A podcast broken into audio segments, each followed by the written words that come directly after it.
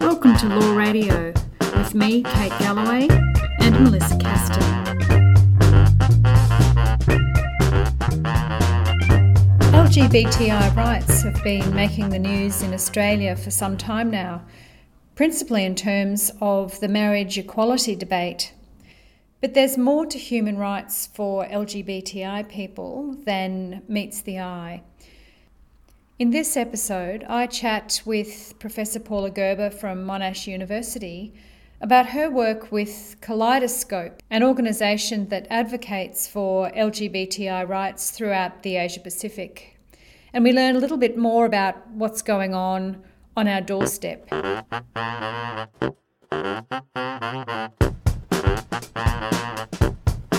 Paula, you're the president of the not for profit group Kaleidoscope Human Rights Foundation. Can you tell me a little bit about what the organisation does?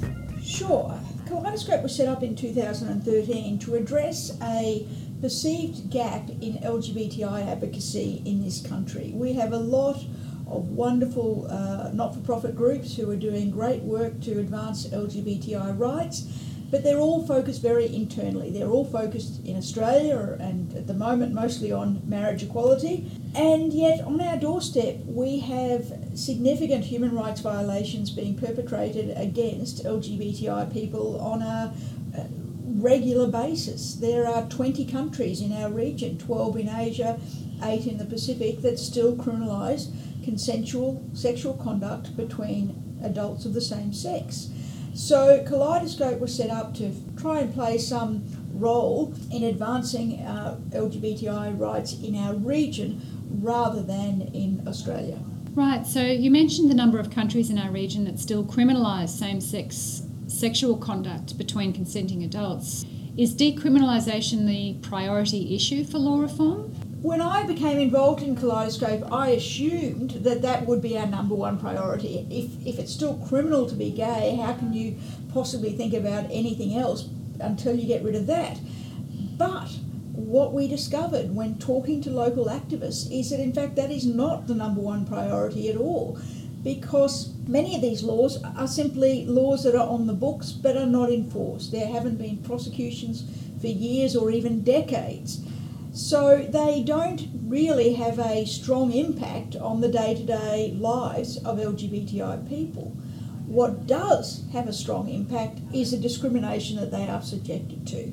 So, an inability to get access to healthcare, to education, to housing, and to employment because of their sexual orientation or gender identity, that is what is their priority. That they can be discriminated against with impunity really makes their lives far less than a dignified life.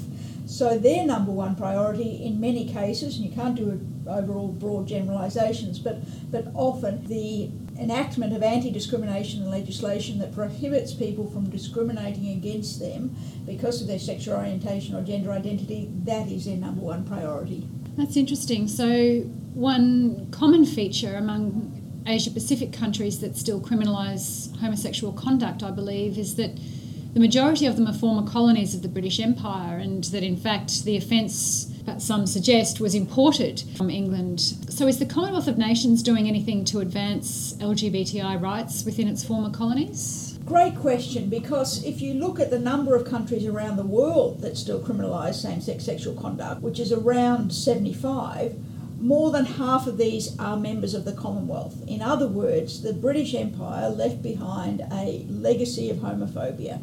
They went around all the colonies enacting laws criminalising same sex sexual conduct when previously it was often quite tolerated, that sort of sexual diversity within, within communities. So Britain, of course, repealed those laws in 1967 but is now in a very difficult position to influence the, their former colonies to take the same steps because as soon as they start advocating for gay rights, they're accused of being neo colonialists. So they have to tread a, a fine line. I was at the uh, Commonwealth People's Forum, which runs every couple of years ahead of CHOGM in Sri Lanka a few years ago, and that was a very uncomfortable and hostile environment to be in.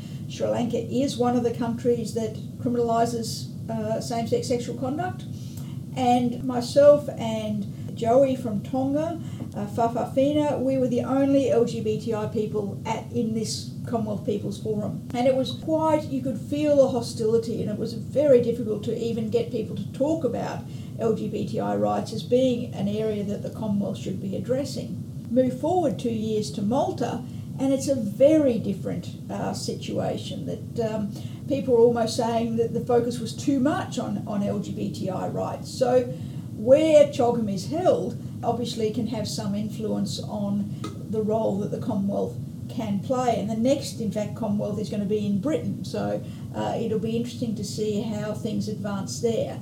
The Commonwealth certainly is trying to um, to have quiet backdoor negotiations and, and diplomatic discussions around LGBTI rights, but it's certainly still a lot of hostility, particularly from the, the African colonies. Mm. So, having said that, do you have you got anything to say or any thoughts about about whether Kaleidoscope itself might be considered to be some sort of neo-colonial organisation? Very good question, and it is something that we, we struggle with. Obviously, you know, we are an organisation based in Australia, advocating for rights for LGBTI people in other countries, but our our modus operandi is that we very much engage with local activists, and our our aim, our objective is to amplify their voices uh, around the world and, and in particular in the region. So we certainly never do anything without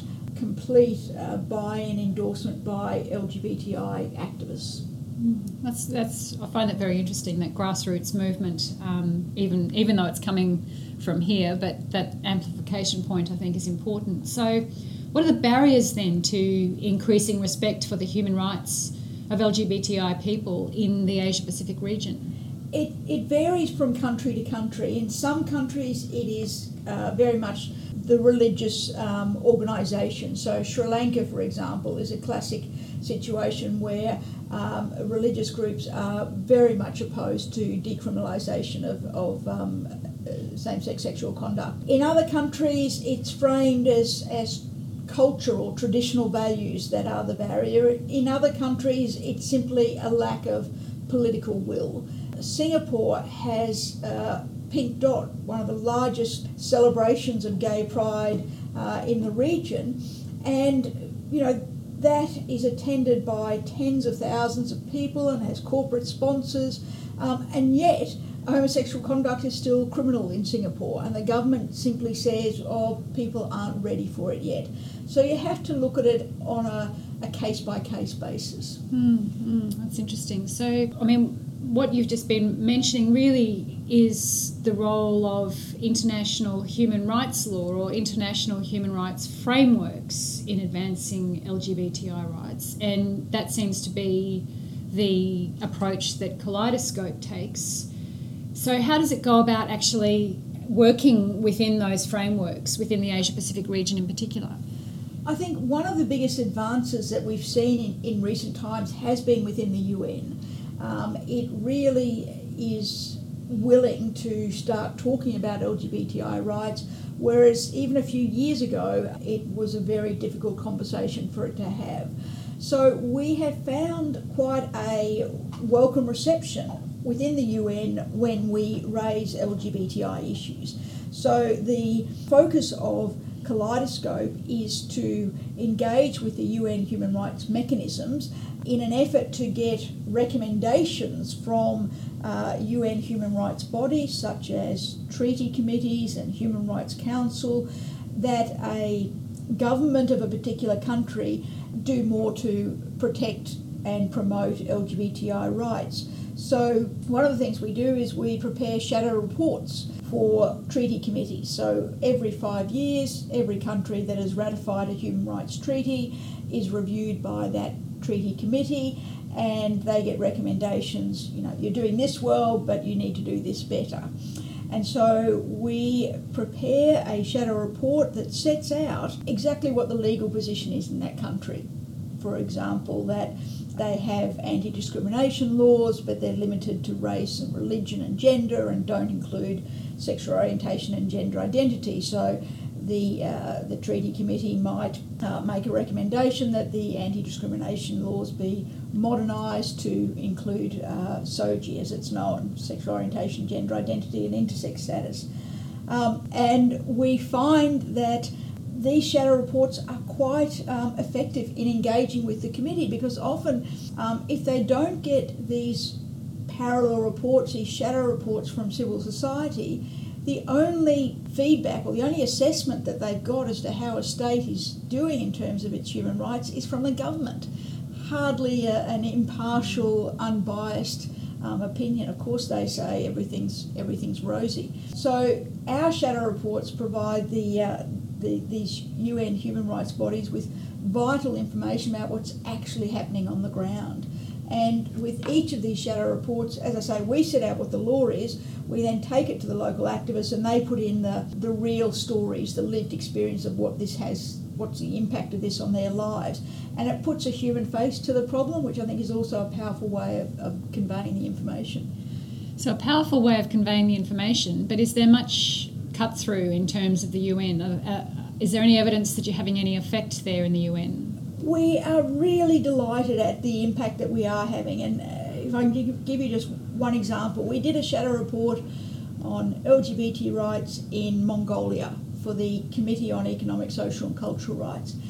And it's almost as if they cut and paste from our shadow report into their concluding recommendations. So we said they needed anti discrimination laws that included uh, SOGI, and they recommended that we said there needed to be some mechanism for uh, recognising same sex relationships, not necessarily marriage, but some at least legal recognition of these relationships, and they put exactly that in their recommendations. So the Mongolian government is not just getting told by local activists this is what you should be doing, they're now getting that message from Geneva. Well, it sounds like that's a fair bit of cut through, if, if you want my frank opinion. But um, so let's take it. In, another step further. A UN Treaty Committee or the Human Rights Council make, might make a recommendation to government along the lines of what you just said that they should perhaps increase respect for the human rights of LGBTI people. But does that have any impact on the ground for LGBTI people in those countries? And this is really where it comes down to the local LGBTI activists to take those recommendations from the UN and, and really do something with them. And uh, Kaleidoscope is actually um, assisting in that regard. In fact, at the end of this week, we have the inaugural LGBTI Pacific Youth Forum. And this is where, with funding from the US Embassy, we are bringing over 40 delegates from around the Pacific for two days of human rights training and capacity building and discussions about how to advance human rights in the in the region. And our hope is that these young advocates, and obviously the, the youth are the, the future for um, uh, LGBTI rights, that they're, they're getting, I hate the word, but upskilled in how to, um, how to engage with the human rights mechanisms at the UN and then most importantly what to do with that those recommendations that you get. So we've got training sessions on um, using the media, traditional media and social media to generate pressure on government to change. We've got a session on uh, dialogue with religious organisations. We've got sessions on how to engage with politicians and to lobby government officials for, for change. So all we're trying to find the various pressure points that can be levied to uh, to try and affect change, but it's not going to be an overnight thing. Yeah.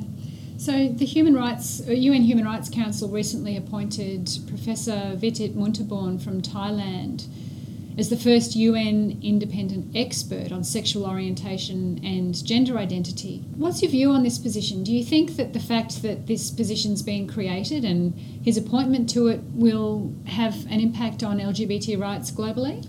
I think this is one of the uh, most positive developments that we've seen in, in recent times.